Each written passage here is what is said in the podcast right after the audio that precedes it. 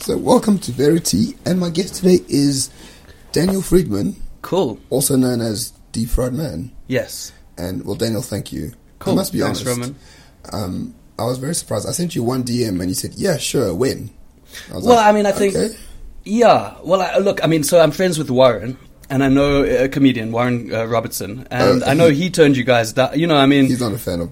yeah, but I mean, well, like, look, I, there's, you know, I'm someone who, if I see something I disagree with on my timeline, and I often do, I'm not, I don't freak out about it. I just kind of ignore it most of the time, and okay, which is most of your timeline. but occasionally, there's something where I'm like, okay, yeah. I mean, I'm not someone who. And I think that would surprise people about me because my views on so many issues are very far to the left. Um, but the one thing that I'm not into, which is very unpopular at the moment, is kind of is sort of hysteria. Is this idea of you know I'm unfriending everyone who you know if you if you're a this person kind of person I'm unfriending you. I mean very popular at the moment that Oh, kind of thing. And I mean I've got a lot of friends you know who are. I mean, they will unfriend you once they see you've been on this podcast with me. But I don't even mean that. I mean, like on the other side, I've got friends who might agree with you about a lot of stuff. Like, for instance, Mark Ryan Reese, or for instance, uh, you know, Chris, who's a friend, a mutual friend of ours. And, uh, you know, I've got friends who are, uh, you know, I mean, Chris is quite far in terms of like he uses words like lamestream and he's against the mainstream. You know, he's like someone who probably watches Alex Jones quite a bit. You know, so.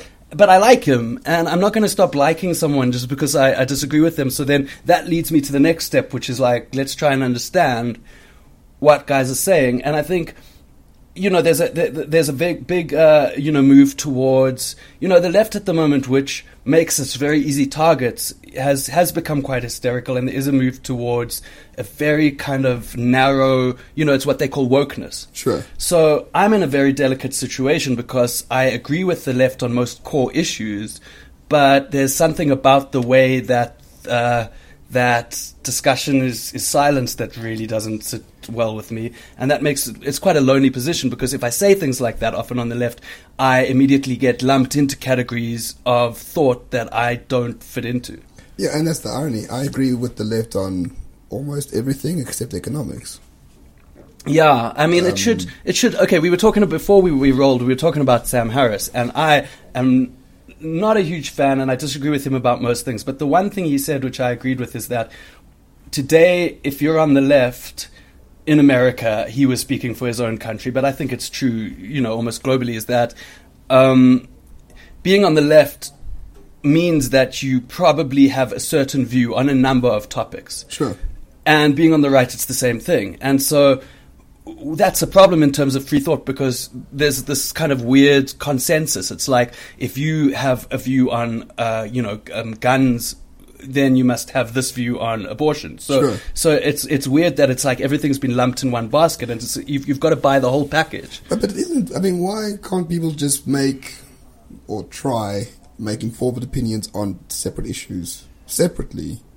Yeah, no, exactly. that- So, that's so, so, so you should be able to be like, Like, I love well, guns, for yeah. example. Abortion for me, I'm still undecided. I think it's murder, but it can be justified. Yeah. in a way. Gay marriage, fuck. I think everyone should get married with whoever they want. Five times over. I think three men could get married together. I don't give a shit at all. Yeah. weed should be le- all drugs should be legalized. Um, borders shouldn't exist at all. And is that what- part of being an, an anarchist? Right. Well, borders are yeah just uh, Yeah. uh, uh, oppressive social constructs. But I mean, what does that make me? You can't lump me anyway. Yeah. I mean, people try. They call me. I'll until I say borders shouldn't exist, and I don't. I love immigration. But it is. I mean, but things are very complicated these days because they people, are. people make it complicated. But I mean, well, I suppose the complicated part is thinking that someone is is in your camp until you hear their views on a certain thing, or even like you know uh, uh, Roger Stone. I even when I watched the documentary about him to find out that he was a huge advocate for legalization of marijuana and for you know pro gay rights. You know that, Yeah. and that just seems very. Um, and that seems very. It, it's sort of you get this cognitive dissonance. Like, how could those two things fit together with his other? How could those two things fit together with his other views? But I think that stems from what from the idea that because you believe something on one thing, you must believe things on a lot of other things. Yeah, of course. Um, I Of mean, and and it just stifles debate in this country to to a very large degree. yeah. so I can't remember what was said, but there was someone who tweeted something along the lines of, you know, like comedy. Someone said, you know, c- f- f- you know, comedians should have freedom of speech. They shouldn't be policed. They shouldn't be this like uh, invisible sort of stamp of uh, acceptability, you know, attached to how woke they are, etc. And I agreed with it. Sure. And then I was jumped on in terms of I was instantly put in a category of saying like you just want to defend your racist beliefs, etc., etc. But really, I was defending people like, say, you know, I mean, in this context, people like you know Dave Chappelle and Chris Rock, who are, you know, uh, you know, fairly, you know, they they're people who fight for black people's rights in America. But they often get accused of not being woke enough, and it's it's you know like Sarah Silverman got accused of being racist, but she's definitely you know to the left. It's so it, it it becomes this thing of where I feel like it's it's very it's like it's only a matter of time before everyone gets attacked. It's like people are getting cancelled at such a rate that you know this idea of problematic and being cancelled and all that sort of stuff. Deplatformed and, And- all the rest of it. And it started out, you know, and now, but by now it's like the kind of people who get cancelled.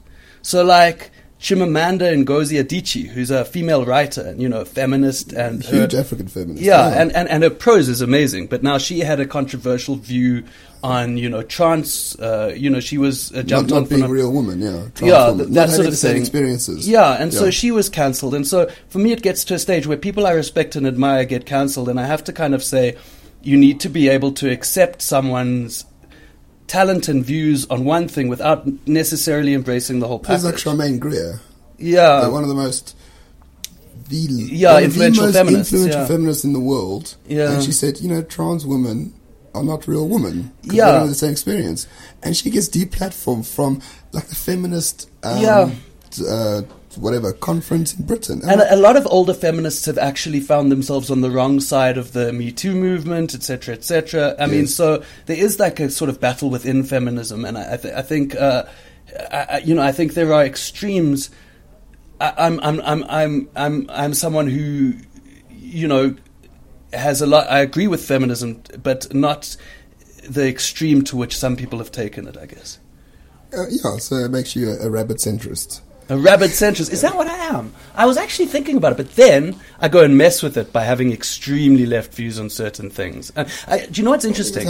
I think it's healthy to have two separate views in your mind at the same time, diametrically opposed Um, views. I think it's a good thing. Uh, do, do you know what's interesting to me is uh, is you know like issues like Israel, etc., etc., and issue, uh, is that I, I don't like wokeness, but I think I might not like it for a different reason to a lot of people on the right, which is that I agree essentially with a lot of the ideas that they, you know, I agree with, you know, um, uh, I agree that there is such a thing as white privilege. I agree that patriarchy does exist. Okay. I don't agree with the idea that that means you need to spend your time online shouting at people who don't agree with you or don't fight it to the degree that you want them to fight it or so good point, yeah. so I mean I guess it's I think, just was, a- I think a- would be a, a lot more uh, persuasive. Yeah. If that was the. No, exactly, and I think a lot of this does bite you. I mean, I think that's a, a lot of the reason why I, you know, I mean, I like what a lot of what Mark Ryan Reese's comedy, you know, because I find that what it does is it satirizes this sort of stuff, but it doesn't do it in a kind of like extreme or um, prejudiced way. You know what I'm saying? So I think. So talking about white privilege, so Natasha Mazzone, the DA Yeah. MP, she says she's not privileged because her grandfather, her father came from Naples and Yeah. he was dirt poor, and she's more privileged than him, but she's not universally privileged. Yeah. And then she got shouted at, and she's okay, fine, I am privileged, and then she still got shouted at. So, so to me, why give an inch at all? Well, I think at the moment there is this thing of like, I find, because I've been in situations where I've been shouted at for a tweet, and it's been on a much lower level, and it hasn't, you know, obviously blown up across the country like Natasha Mazzone. But, um, but, but, um, you know, there seems to be a thing that like first you make the person apologize. Then the person apologizes, then you say the apology wasn't good enough. Right. So when I've done it, I've just remained silent and I've just doubled down, But etc., etc., and humiliation. eventually. It's humiliation of the person. It's you're not trying to win a cultural But idea. I also think it's tied into what's going on in the DA. The DA is a very confused party at the moment because they're trying to appeal to two very sort of, you know, they they they, they have a core base. Who, if I were them, I would just speak to that base. But at the same time, they're trying to become enough of a popular party. They want to win. They want to govern South Africa, which I think is a very unrealistic goal for them. I think what they the should moment, do yeah. is accept their role in opposition and accept the fact that they can make an impact in opposition. Sure. And the problem is, you've got this weird push and pull between you can't be a populist sort of party that's going to get a majority of mainly black votes in elections and still keep your core white voters happy. And I think that's what's happening is that someone like Natasha Mazzone is is needs to apologize in order for the party to appear that they are a non-racial party or a party that cares about you know like like Mmusi Maimane made his statement about white privilege sure. but then it, there, there was a huge clapback. So to me, it's like if you want to be a post sort of you know a sort of post-racial South African party, you know we, we represent capitalism, but free market capitalism, but we also represent you know a completely non-racial society, what Mandela fought for, so to speak, which is what the DA always claims. Yes. Then then then do that. I mean, But- for me, if you're a political party and you don't talk about economic growth, you just shouldn't be anywhere near power. Because that's the only thing that's going to save us in the long term. We shall solve all these other little minor issues that we have along the way. Because growth equals jobs, jobs equals more skills, more skills equals more wealth, spread across Yeah, I think much more of the population than any sort of redistribution bullshit But I think what's what's what's what's um what's easy to overlook is how um in populism, and I don't agree with populism, but in populism, what gets latched onto a lot is that poor people are often living in situations where they are excluded from the economy to the point that they have nothing to lose. Sure. In other words, why would someone support something like redistribution, etc., which could destabilize the economy? Because if you're poor, you might be in a situation where you're not part of the economy to begin with. And what are people threatening you with? They say, don't do this. If you follow the EFF, then you might destabilize the economy. And they would then say, but it's an economy which I don't feel a part of anyway. As it is now, I'm struggling to eat. So you're saying if this all happens, I'll be struggling to eat still. But Yeah, there's no I don't, downside. you know, you've got nothing to lose. Sure. So I think that gets latched onto by populism, and I'm I'm not saying, but I think it's very, it's very easy to overlook the fact that people are living in, in, in levels of such discomfort where they would where they would go for that, they wouldn't trust the idea of being, you know, of like things like so, so to say that jobs, etc., create something like the trickle down effect or something like that would be Yeah, something that would not be. Trickle down economics was a pejorative invented by lefties uh, Do you- to do you discredit so? Ronald Reagan. No, it, it doesn't But- exist as a term. Well, it doesn't. It might not exist as a term, but the idea that all that needs to happen is for rich people to get even richer, so that poor people can get a little bit. That's not the idea at all. What is that? The idea is for the poor people to get a lot richer. is and for eventually everyone to get raised to the middle class, and then the poor stop existing. Well, to some that- degree, yeah. Well, that would be amazing. But I mean, I also think that that what I was watching is you said growth. that the world is always on one of the podcasts. You said the world has always been driven by oppression. You know, everything's always been, uh, you know, Well, run by Mar- conquest, etc. Yeah, I mean that's Marx's critique Is- of the class, uh, the class differences. Well, the fact that we'll never have a completely free society. But to me, No. that's a very strange thing to argue because, you know, it's clear that you can take measures to make sure things are slightly less messed up than, than yesterday. You know, well, one would think, but uh, with the with the quality of uh, Yeah. political leaders we have in this country from all, all all the major parties, I don't see any much hope in that regard. but okay, so as an anarchist, anarchist you believe, Yes. you know, it would be better if there was no government, right? Uh, well, uh, self-government. Self-government. if there were self-governing communities, So do you know what my problem with that is? My problem is that from a purely practical perspective, you as someone who is very critical of socialism, you might say that theoretically there's something going for socialism and Marxism, etc. It's just in practice it never works, which is quite true. I mean, you know, I mean, it's like you know most Well, countries which have gone for this Yeah. perfect socialist utopia always- have fallen apart. But right? it's always practiced at a state level. It's practiced at a And state so level. the theory is the the uh, the state takes over, Mm. then the state will dissipate. It never fucking dissipates. It never dissipates, It just yeah. becomes stronger. But but what I'm saying is, surely you would agree that part of the reason why socialism and Marxism generally never works is because of human nature. And because of the fact that human beings are greedy, and because we're greedy, there's no such thing as a utopia where people aren't going to naturally fight to progress for you know to progress as individuals. Uh, fight or trade or or share skills or whatever the case may be. It But, doesn't have to but, be all but, but, imperialism. but, but, but, but for a socialist utopia to work, you need human beings to become selfless to a degree that Sure. they naturally aren't. no, no, they they agree with you. But yes. so if you agree with that, then surely you would agree that anarchism would require human beings to also function at a level of you know human beings would need to be a lot m- less greedy a lot more you know for, in, in order to be told there's no government you're all in charge of yourselves and for that not to end in a kind of like lord of flies lord of the flies situation you can have internal rules for your community. I mean, so is it just decentralizing power and then de- everyone's got Absolutely. so it's like you've got a community whatsapp group It's and more you, democratic accountability to its lowest level. Okay. So, for example, say Parkhurst, right? Yeah. Parkhurst is its own little community. They already are to some degree. They've got their own well rules. yeah they should yeah yeah I mean, They got they've their own rules. They've got their own fiber lines. They've got their own WhatsApp groups. They Yeah. got their own private security force. And so you're just dealing with Parkhurst, the, the greater South Africa. That's not your concern. So it's like a Well, it is my concern that to ensure that other communities are functioning. because it almost because what's well, crazy is that it almost makes you sound like a hippie, like you're saying like we must all go back to villages. Yeah, city states, man, all the way, all the way. 15th century Italy. So in a way, you're much more of a hippie than you make out. Well, I don't believe in weed and love. Well, I, I do, but not. You not- believe in weed from a very, you know, you believe a- in weed as a very, in a very technical way. Like Not you believe policy. people should have the right to smoke it if they want to. Oh, as much as possible. Yeah, but you don't personally want to. I've tr- I tried it once in Amsterdam, and I was sick as a dog. Yeah, I think maybe maybe Amsterdam is the is the bad part because uh, Yeah. you know it's the, they what happens is they're all in competition to try and create the most powerful strain. So I was, I was, I went to a coffee shop in Amsterdam, and I bought one one off the rack, as as one does.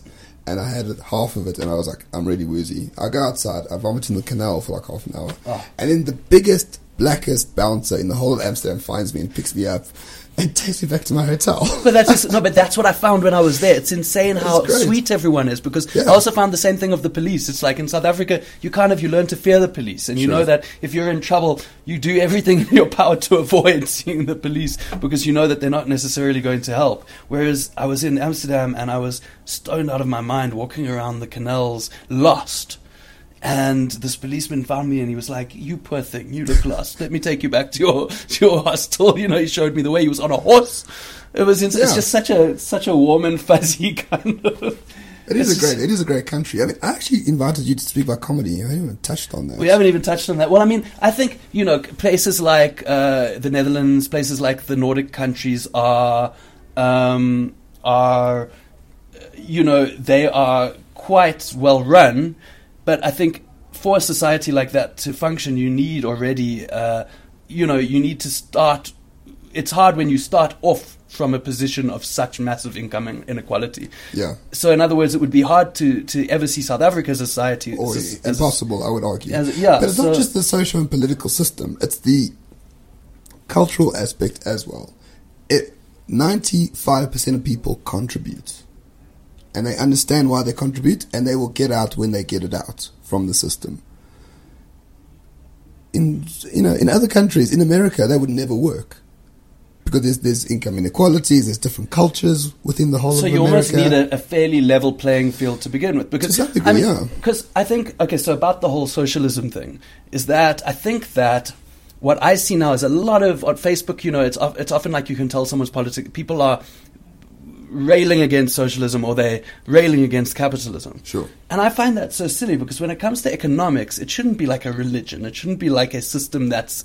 I feel like it should be something where you say, this works, hmm. this doesn't work, take a little bit of this, take a little bit of that. So, in other words, then you end up with something like in the Nordic countries where you've got capitalism functioning alongside a level of welfare from the state, uh, you know, a But level that's all it is. I mean, it's easier to open a company in, I believe it was Denmark than America. On on the on the freedom rankings in Mm. Yeah. the world, economic freedom, they're higher up than the US Well, in I terms mean- of freedom. Well, definitely. They I just mean- they just have this this very benevolent And I think uh, America's, state. I think America's very arrogant in terms of its idea that we have the monopoly on freedom. I think within America, of everyone's course. like freedom, like as if it was invented in America. And I think you know that's a.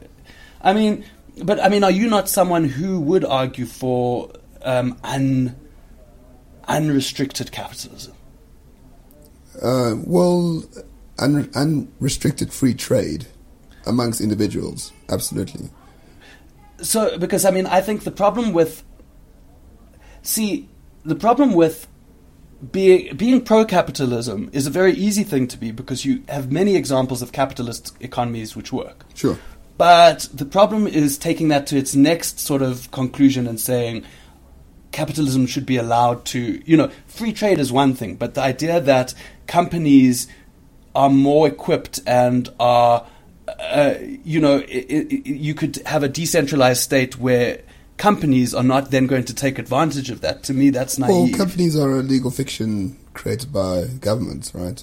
yeah, but They're the problem. juristic persons. th- yeah, but the problem is corporations kind of function like as if they are human well, you beings. just have, you just have a law that says uh, companies shouldn't exist, or so then you've got no companies either. Well, you you can create different entities. But so then you're almost talking Trading. about traders in like I'll give you a No, like not- a rock and you'll give me a No, not bartering. but perhaps you can create companies whereby the owner of the company is liable for the losses of that company. Here we've got a separation, right? We've got the And do company you think as that would person. lead to natural ethics within a company? it you will know? lead to skin in the game. Yeah. If someone is Because I- personally responsible for their behavior. Like I would- Steinhoff, right? What's Yeah. happening to Steinhoff now? The massive fraud, Yeah. billions lost. Um, Markus Jooste and Christo Wiese and all them, they're feeding it. Not, not just in their pockets, but as a as an expression of guilt by the public. It's not a nice feeling because they are the faces of Steinhoff, Yeah. right? And now they're suffering the pinch because they fucked up Yeah. big. Um, and and that wouldn't have happened if if they were like a plumbing, a small plumbing company no one's heard of, or or some. But so now are you not essentially arguing that if you, the, the less responsibility you take on in life, the easier your life will be because no one will ever I mean But that's true anyway. I do think that's true. I do think that's true. Uh, you, you must talk to ask me because if I am left to my own devices, I'll start asking you questions. Oh no, I mean I like- this is a conversation. Okay, so I understand why you could argue that um, people are hysterical in their reaction to AfriForum, and I think there is an element of truth to that. Oh, we're going to F4. but that said, why do you seem to champion them to the degree that you do? because they are the essence of an anarchic organization. They they way? thrive on membership only. yeah, Uh, so individual people freely give Freely. them membership dues. Yeah. Uh, they've got a mandate from their members. okay, They do research on, on, on that mandate. Uh, they are excellent at marketing. Um, and I think I think they're doing good work. Uh, the, the amount of charity they do that benefits many many different people. I think farm murders are a problem. we could get into the debate. Is it yeah. more is it more of a problem than something else? It doesn't matter in this instance. yeah. The mandate is farm murders. Let's research farm murders. So what you're saying is the the, the big argument, i which is that farm murders are not happening at a. The big argument, which is that you cannot directly link, uh, you cannot directly call farm murders a sort of targeted thing, which is something that AfriForum would disagree with. I so would you would say that disagree that's not relevant? The point is they are happening. Well, I think they're happening at an alarming rate, and uh, the amount of brutality on display.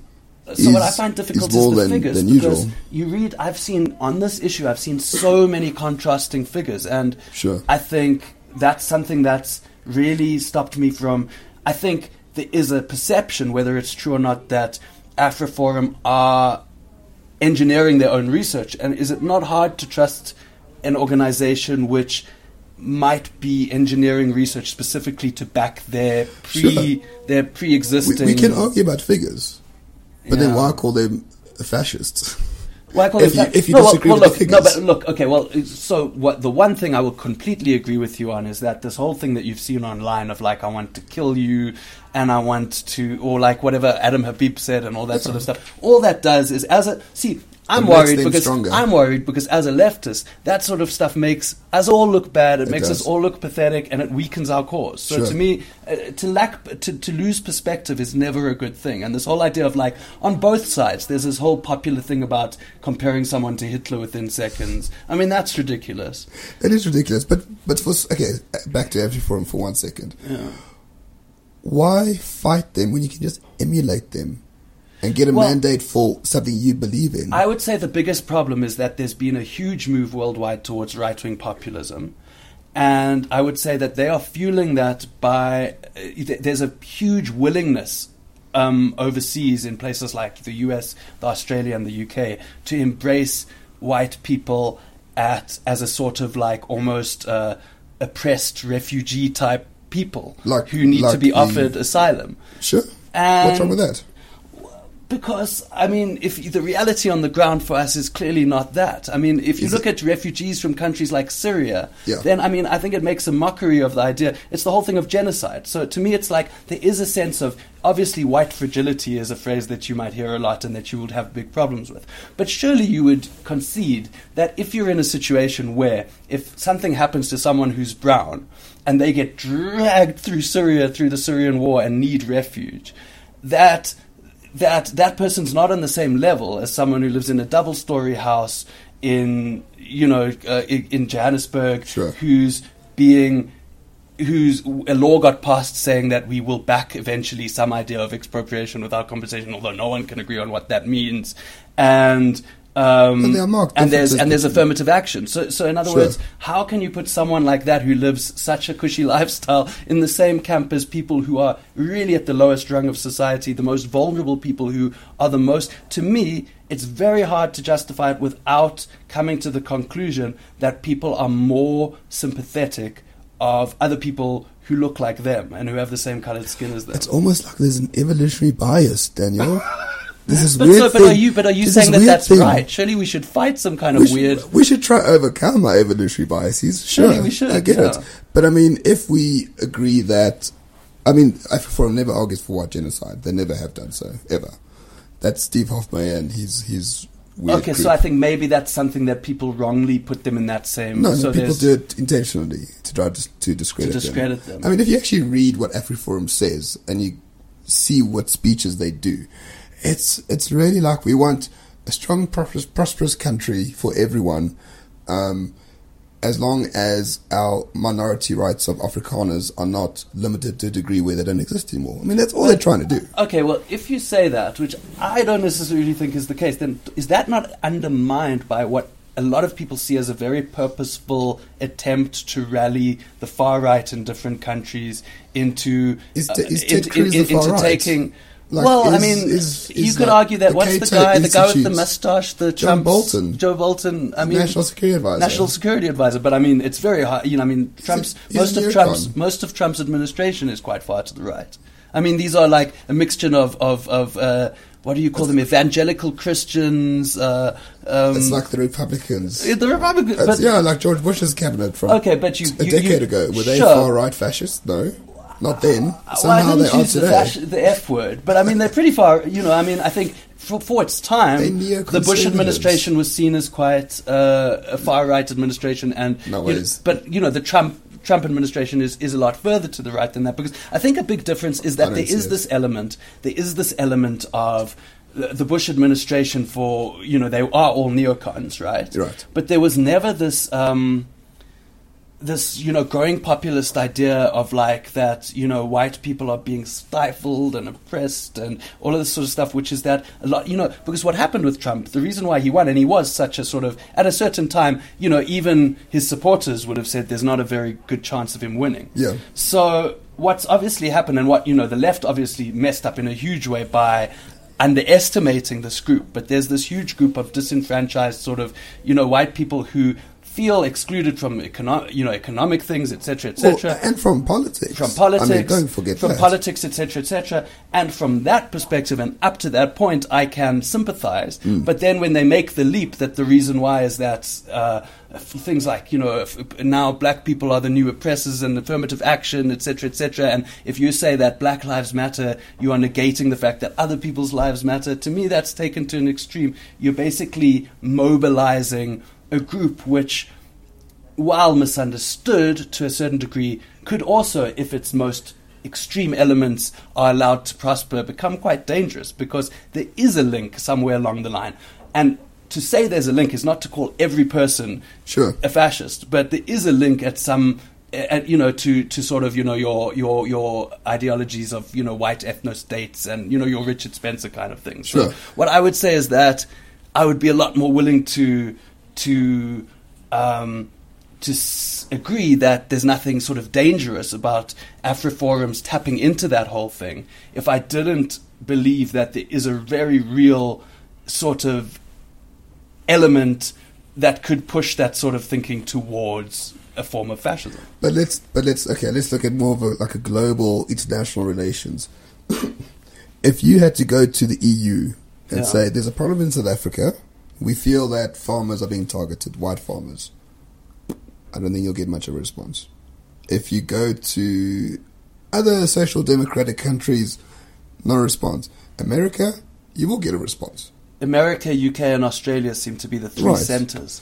Right. I mean, so that's why they go there. They're not going to China. China doesn't give a fuck at all.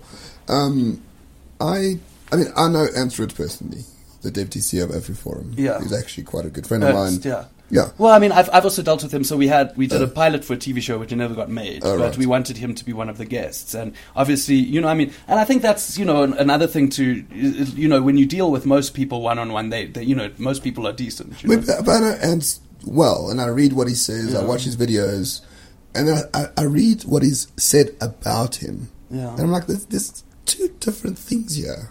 So there's a you know an, a a thing of mudslinging, and and and uh, you know I mean I think Eusebius was talking on the radio the other day.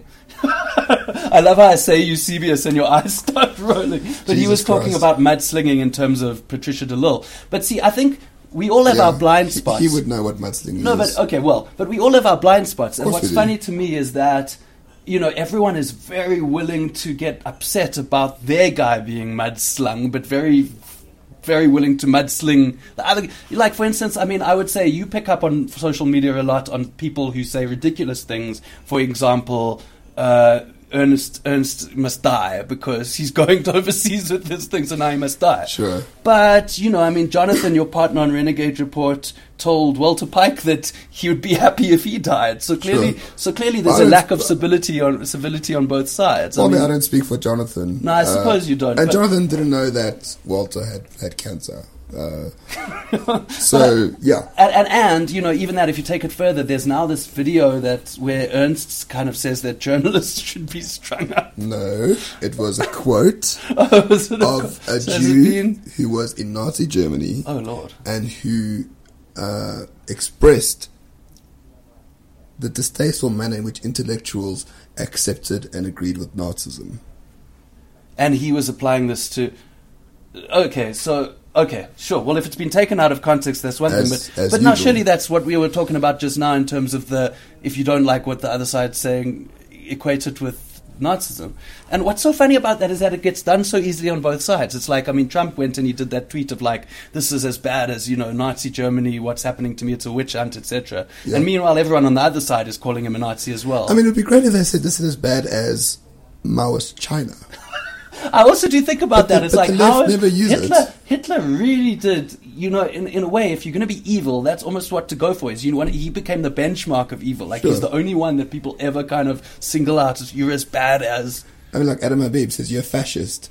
Um, Germany had Hitler. Oh Africa had Idi Amin. I'm like, what? Well, the say- crazy thing about that why is don't it's you say- completely all over the map. Because first of all, what Idi Amin, Hitler, you lumping everyone together, but also you saying that two people i- in quite a small sort of organization who are, Are travelling are- are as bad as someone who, who killed 11 million people. No, but Adam Habib never said you're as bad. Mao had. Yeah. China had Mao. He's saying you are South Africa's Hitler. Yeah. Why do you say South Africa's Mao? You're South Africa's Mao. But no, because he's a Marxist, so he doesn't see. There's Well, I mean, I think well. also from our politics, from our perspective, I mean, Hitler occupies a special place, and I think, I think also what, you know, in a place like Stalinist Russia, more people died than in Nazi Germany, and in a place like Maoist China, more people died. But I think what singles Hitler out is that there is the added thing of like, you know, your um, very targeted ethnic cleansing of a very specific people within it. Which happened all over uh, communist countries. Um, Stalin went over the kulaks, the middle class, middle class farmers. They were sent to the gulags. The, gu- Well, so she's been sent to gulags, but I think there was something about the. I mean, this is a ridiculous thing, but there's. Uh, I've always thought like, the thing about German people is they're very efficient.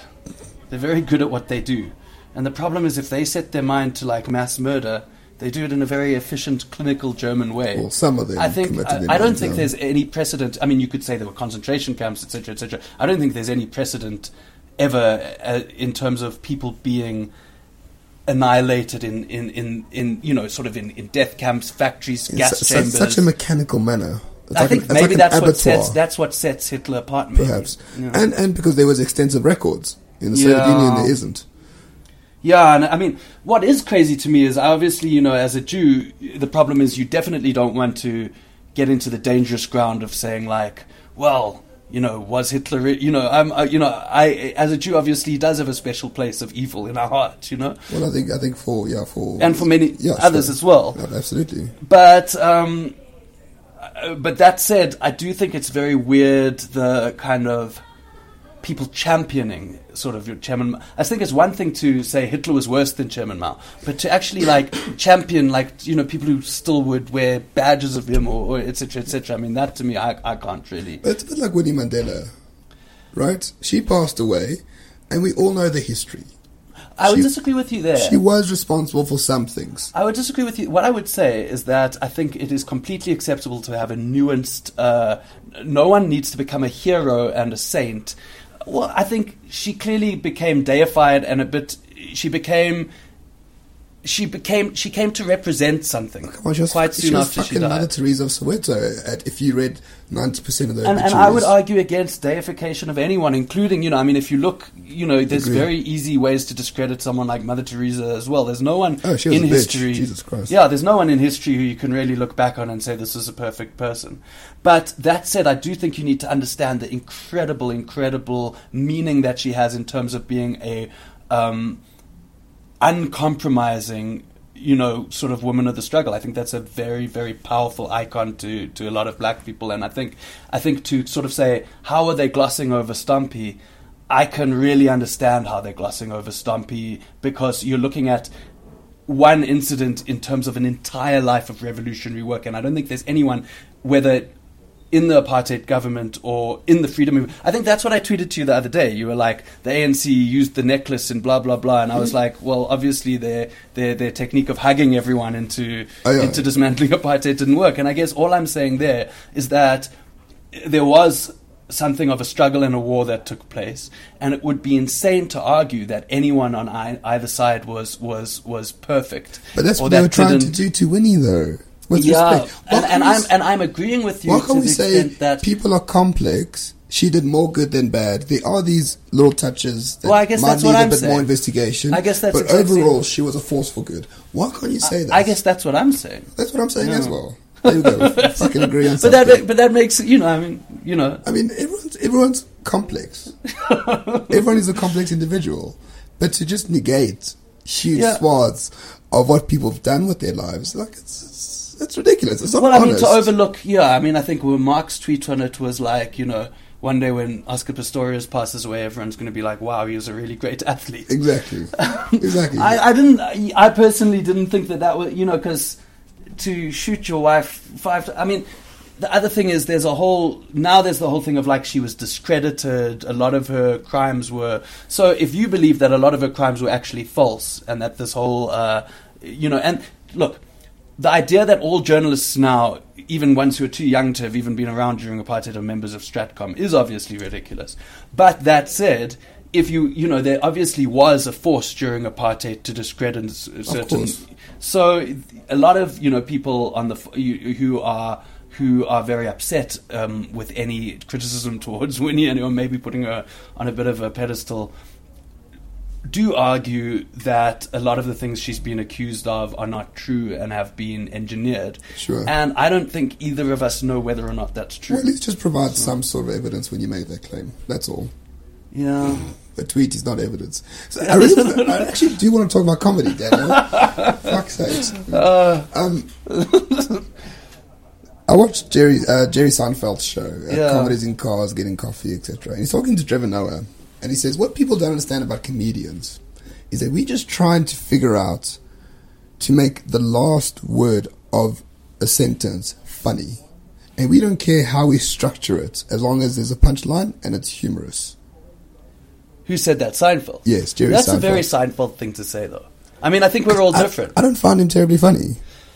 I have never really been. It depends on your sense of humor, but I've never really been someone. I think Seinfeld's thing is he tries to find the ridiculous in small things, in minutia of life, and Indeed. also in like Yeah, you know your on- everyday life. you know, donut holes. Yeah, donut holes. So it's, so it's the more the more sort of trivial something is, the more he wants to find the humor in it. So Sure. that's his thing. I mean, I think in a way, Michael McIntyre in the UK is a oh, similar Oh, form of comedy in that you know it's like oh when you go to a hotel and da da da and you know relatable stuff. I think if you can be funny that way, it's a very great career move because you know it's very uncontroversial, safe, and you'll become quite big. And I, but you know, it, it's personally not my style of comedy. So you know, I, I I'm someone who believes that you need to to to uh, the content needs to also be as important as the punchline. So, I mean, tell me, I mean, how, much, Seinfeld would disagree with that. how much of your personal beliefs go into your content or into your act? Well, quite a bit. I mean, see, I, is that hel- is that good or, or, or not good? I mean, Well, I mean, it's I hard for me. Well, because it's hard for me because it's like, you know, to be political in your comedy is hard because in a way there's a sense that people want to laugh at something if they agree with it. Which to me is something that I try and avoid. Like I try and be able to say that's objectively funny, even though I don't like necessarily who it's coming from, Mm. or you know, I mean, like for instance, uh, you you know that I'm very critical of the state of Israel, Sure. and you know that Joan Rivers is a comedian who made a lot of statement, uh, pro-Israeli statements, and some which I found offensive in terms of the fact of like Right. Palestinians. Uh, like that, it's like they sort of deserve what's happening. they deserve them. what's happening Yeah. to them, etc. So obviously, that's stuff that, that I really But she- fervently don't agree but with. she was fucking hysterical. But she was hysterical. hysterical. So Oh. in other words, I, I, for me in comedy, you need, I feel I need to have that sense of someone who's objectively funny.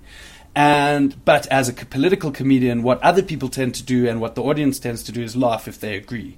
And so what happens Okay. because of that is that you end up pandering to audiences because if you in a mainly white audience, you know, you're not you you know that uh, you know your material which I've got tons of making fun of the ANC Mm, is going well. to kill hugely kill Yeah. but uh, you know er- stuff making fun of the DA and stuff making fun of white privilege might not kill so then you're in a situation where you kind of preaching to the converted and at its worst you're pandering because you're saying different things it's what a politician does you know Sure. like when you in front of this audience you say you want this thing and when you're in front of that The audience you- classic Hillary Clinton line, yeah. yeah. So so so what I try and do is I try and um, I- I try and have I try and put something in a set which I think would challenge the audience, and I what I do is I try and get them on my side because what you find in comedy is once they're on your side, it's like almost like sugarcoating a, a bitter pill. You know, like you know you kind of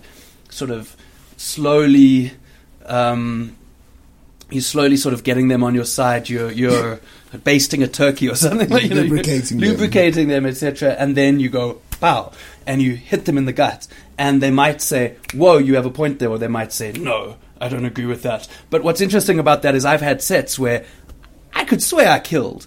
People Right. were laughing. People were having a great time. And then afterwards, I get told, "Oh no, people are. Some people in the audience got very upset." You know what I mean? So to me, it's like to me, it's like you have to be, and to my detriment, because it really is easier to preach to the converted. To my detriment, I always do try and put in something in whatever audience that I'm in, which I think might they might they might not Might be a bit more immediately uncomfortable. they might, yeah, and I think there is a cringiness to my comedy, and I think I had one bit which was called "I'm sorry for apartheid." It, it well, it was like this apartheid song where you choose a black person in the audience, or if there's lots of black people in the audience, you focus on the whole audience and you apologize for apartheid Okay. but it was I managed to come up with these bits which offend both sides, and that's like that's hard because it's like then you're like.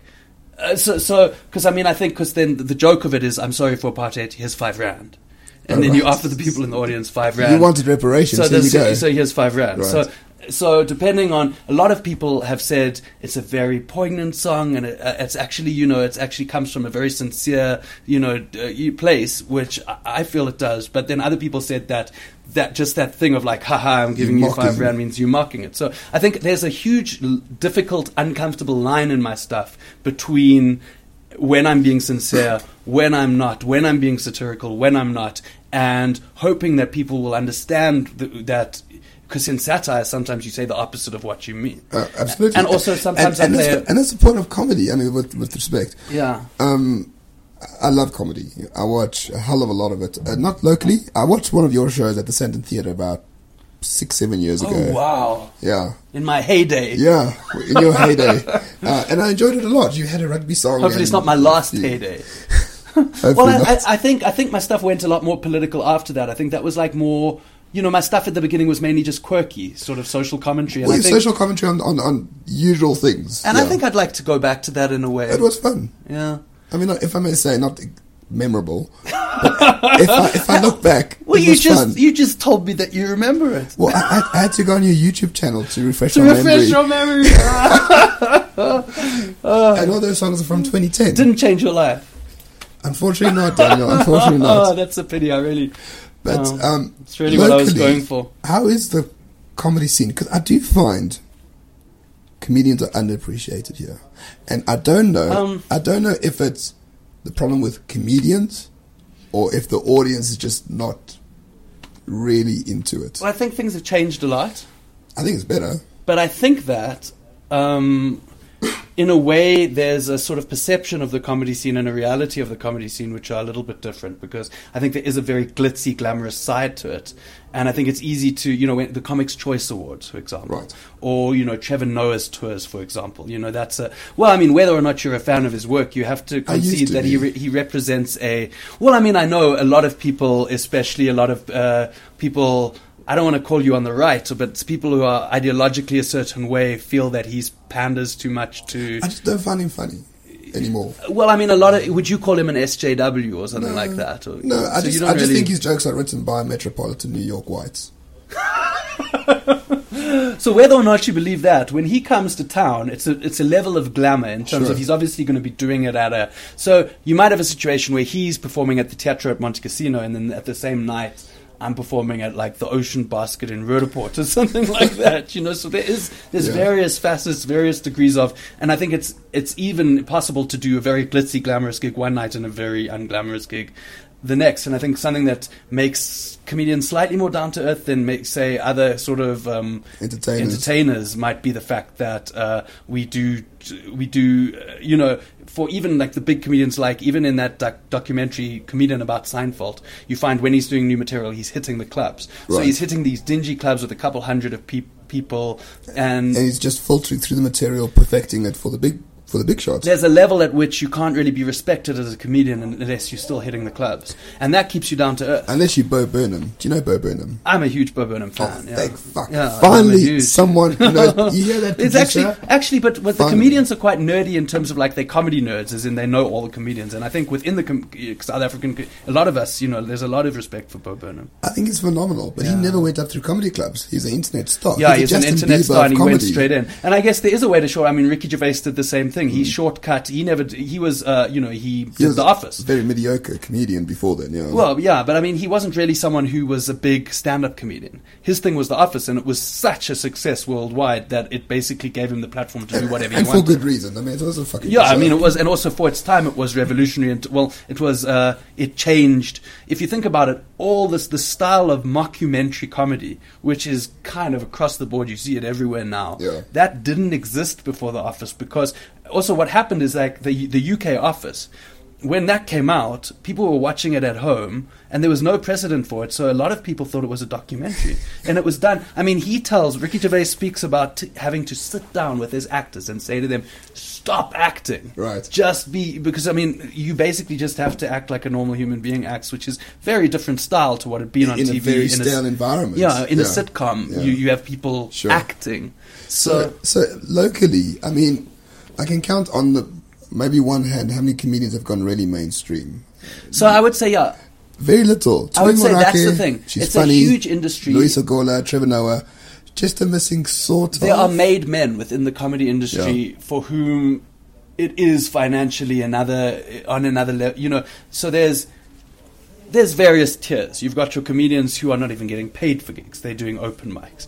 You're getting your comedians who are making whatever money they make from comedy from club gigs. Right. Now, club gigs are when you you know you you at either a restaurant, a bar, a little theater, something like Kitcheners. that. Kitcheners, something like that. And you know, Kitcheners is a bad example because Kitcheners is essentially an open mic, Okay. which is where you go to test new material. Yeah. But if I do even Parker's is a club gig or the Goliath Club is a club gig, Right. you get maybe uh, between one or two thousand if you're headlining. If you're a support act, you get less than that. Like one or two thousand rand. Yeah. Or, okay. if you're a support act, you get less than that. You might Sure. earn 500 rand. You might. So it's definitely not something that's going to sustain a career. And if that's all you can do in comedy in South Africa, you're going to have a day job, you know? Because, so, yeah. so there's those people. Then there's people who do those club gigs and also get corporates. Now, corporate is when you go over to Standard Bank, you perform comedy for them for half. Well, I'm doing comedy because that's what I do. But you perform comedy for them for half an hour, 20 grand or and you get paid 20 grand or something and then obviously it might not be that frequent but all you need is a couple of those in a month plus club gigs and you sort here's the thing, Daniel. So- Imagine George Carlin doing a corporate gig. Oh no i mean i know it's it's you know look in this day and Isn't age the- I mean, there is I, a I lot of I understand the economics, but doesn't the corporate gig delegitimize comedy? um if you're coming from a sort of like sort of old school purist George Carlin damn the man type of thing then then I guess I guess so. But I mean I guess I think it's very hard I, for personally I need to make a decision if I'm going to sit in an office all day working for a company that's either doing work for corporations or who's uh, or who is a cor- in a corporation, or am I going to have the freedom to just go from club to club and occasionally Yeah. to pay the bills go and do that? I- I get the economics. So I mean, I think there's very few. Even your more sort of politically kind of extreme comedians or whatever would still take on corporate work. Does it make? I mean, have I done some things that I regret and that I think diluted my brand for money? Yes, I have. And have do I sometimes wish I had the courage to say, "Screw it, I don't man- mind if I starve this month as long as I remain true to my hardcore comedy roots." Really? uh, I would love to be that person, but I mean, especially once you have a kid, it's very hard to kind of think that way. And I think there is something that sort of changed in my mind when I had uh, my son, which is in terms of for the first time, I realized I don't have the luxury of earning ten grand this month. You know, my my I, if if I do that, I'm screwed because I, I if I that happens three months in a row, Yeah. I'm in huge debt. You know what I mean? So so you get to a stage where you realize that uh, that no matter how how much you love Bill Hicks's bit about how if you're in advertising you Go should kill kill, yourself, yourself, yeah. you know, as much as you love that bit that we, we, that in the real world, you know, you're going to have to to eat, and I think that is. I think a symptom and also you know a symptom of the way the world is right now. I think very few people feel they have the luxury, and I think if you go to especially creative spaces, what you get is a lot of people. You know, your creative spaces and in your your um, mark your uh, digital agencies and stuff like that. That's where a lot of the more creative people end up now. Sure. You know, so that's where your sort of your writers, your comedians, your you know whether you're a poet or a, And they're still like doing corporate a- work in those agencies. and they and they and they're doing corporate work in those agencies to get by. So that's Yeah. that's what you've got, and you've got this weird phenomenon that Hagen Engler, who's a friend of mine, wrote about, where you've got a room full of people and none of them are you know none of them are there because it's their it's their dream or their And that's- and vocation what- or their calling. And that's They're what I said on Twitter the other day. I think there's there's, and this is a critique of capitalism. Creators are not deemed worthy. Well, I think that do you know what's what's what's weird is that okay, it's very easy to see that uh, in a yes and no because the problem is not all creators can be deemed worthy because there's Sure. a huge so there's a there's that thing of the starving artist. And that's true. Mm. But then there's also the thing of like look at once you do break through, you are almost you can almost become wealthy on a level that you know a lawyer or a doctor or someone like that could not. You know, Sure. like um, you know Trevor Noah, for example. I mean, what he earns just working for the Daily Show. I mean, that's an insane amount of money. So you could say comedians are underappreciated, underpaid, underworked. Some of them are, but once you break through and you get to, so in a way you couldn't have a situation where all are equally well. uh, No, of course not. Because then it would, you know, I mean, Inequality is important. and sadly, and sadly, sadly, I don't, I don't think inequality is important so much Look, as I'd say is if everyone, person at the if- well, it's another thing of like if everyone's doing a podcast, who's going to watch the podcast? You know what I'm saying? It's that kind of thing. It's like you need. Uh, I don't think hierarchies are desirable, but I think that they do occur naturally. Oh, I think they are very desirable. well, we'll have to agree to. Well, that's the point between the that. left and the right politically. That is yeah, quite a core, like quite a core Hierar- on the right, uh, natural hierarchies exist. natural hierarchies exist, and there's nothing wrong with them. That's And then on the left- that's not what I'm saying. No, that's what the- Disclaimer. That's what the right says. And on the left, it says, fun. If hierarchies do exist, we need to take care of the ones at the bottom. Well, cool. Yeah, we need to try That's our best. We need to try our best to That- to yeah. um, level the playing fields as much. That's as why those ideas work well together in oppositional forces. And uh, yeah, and that's why you know, I mean, that's why I don't think there's any value in saying no. I'm not gonna, you know, I mean, if I see Warren and you know, like I, I don't think there's any value in saying no. Those guys are beyond the pale. I, I cannot engage with them. Oh, right. From an ideas perspective of like I won't go on the podcast or whatever. I, mean, I, I, mean, get it on unless- Twitter. On Twitter, I'm a, I'm a dick. I get that. But I, use think it you know, I mean, I Twitter is a platform which makes everyone come across as. But I use it for trolling. I use it to mock people. I use it for serious commentary. It's my it's my so now- space to do whatever the fuck I want. So now, here's what I don't get: like, Mm. to, to, to, to, to think that the left has gone crazy and have become very oversensitive in terms of the whole thing of like they snowflakes, etc., etc.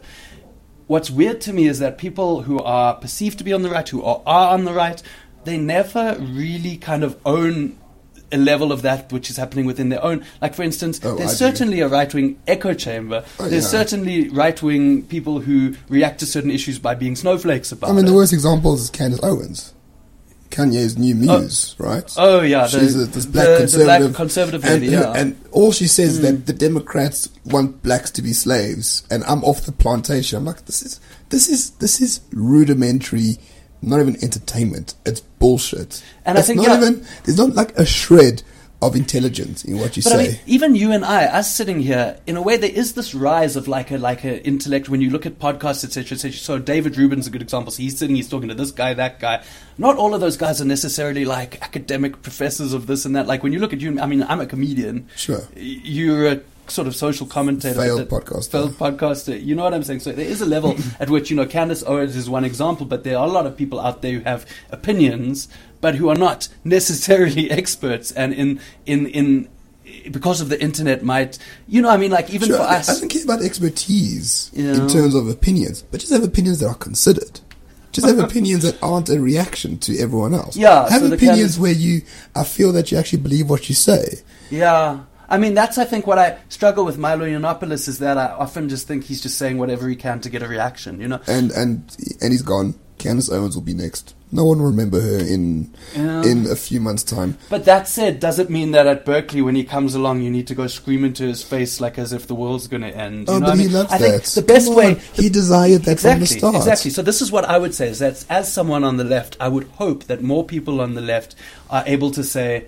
That person is saying something that's unacceptable to me. I'm going to walk away because if I get hysterical about it, all that's doing is creating that person's star, creating that person's platform, etc. Sure. And it's possible just to, you know, I disagree with a lot of what I see on social media, um, your stuff included. And if I disagree with it to the point, I, I make one of two decisions. I'm like, I want to engage with this or I don't want to engage with Sure. this. And the couple of times I've tweeted when it's like, maybe I want to engage a bit. But even then, I'm not someone who'll like tweet off 17 times to have an argument. It's I like mean, if, almost if, like. if someone disagrees with you fundamentally and has a talk somewhere, I would troll the shit out of them by buying all the tickets to the show and having like no one attend their talk. That's far more powerful. That is quite a than- powerful, like, trolling than- technique. Than, than ramming cars into buildings and putting things on fire and knocking people with like bike locks. Yeah, I mean, so, so I, I don't go in for that hysteria, and I think it definitely doesn't help anyone's cause. no. So I'm going to do something weird, which is that I'm going to. Can we take a, a quick commercial break? Sure. Well, and, and then it's quarter two. okay. So then should So- we should we uh, should we uh, Man, this could be it the? Joe Rogan is four hour podcast, man. I'm not even tired. So let's do do part two. Excellent. Let's, Let's do. do I had fun. Well, Daniel, thank you for coming. I. Uh, do you know what? Also, for me, it was like a thing of like, if I go on Roman Cabanac's uh, podcast, is it going to end up as like a weird argument or something like that? And I'm I'm glad that it didn't. I don't I don't hate people. I don't I don't hate Yeah. ideas. I don't hate people. I just like talking Yeah, to them. and I think you know hatefulness on any kind of side and in any kind of ideology is ideology is self defeating, and I think you know the end of dialogue's day. good. So I think in the end of the day, this is like a warm, fuzzy kind of episode of Gummy Bears, and we should actually end it up by hugging, maybe. Maybe kissing. Anyway, Well, well, then- what, what happens off camera is a different Right, story. right. Daniel, thank you. Cool, I thanks, appreciate your time. I would love to have you back. It was fun. Uh, it was, uh, yeah, It was fun. We didn't talk at all what I want to talk about, and that's what makes it a good podcast. okay, good. Cool. Cheers. Cheers. Everyone, see you next time. Nice.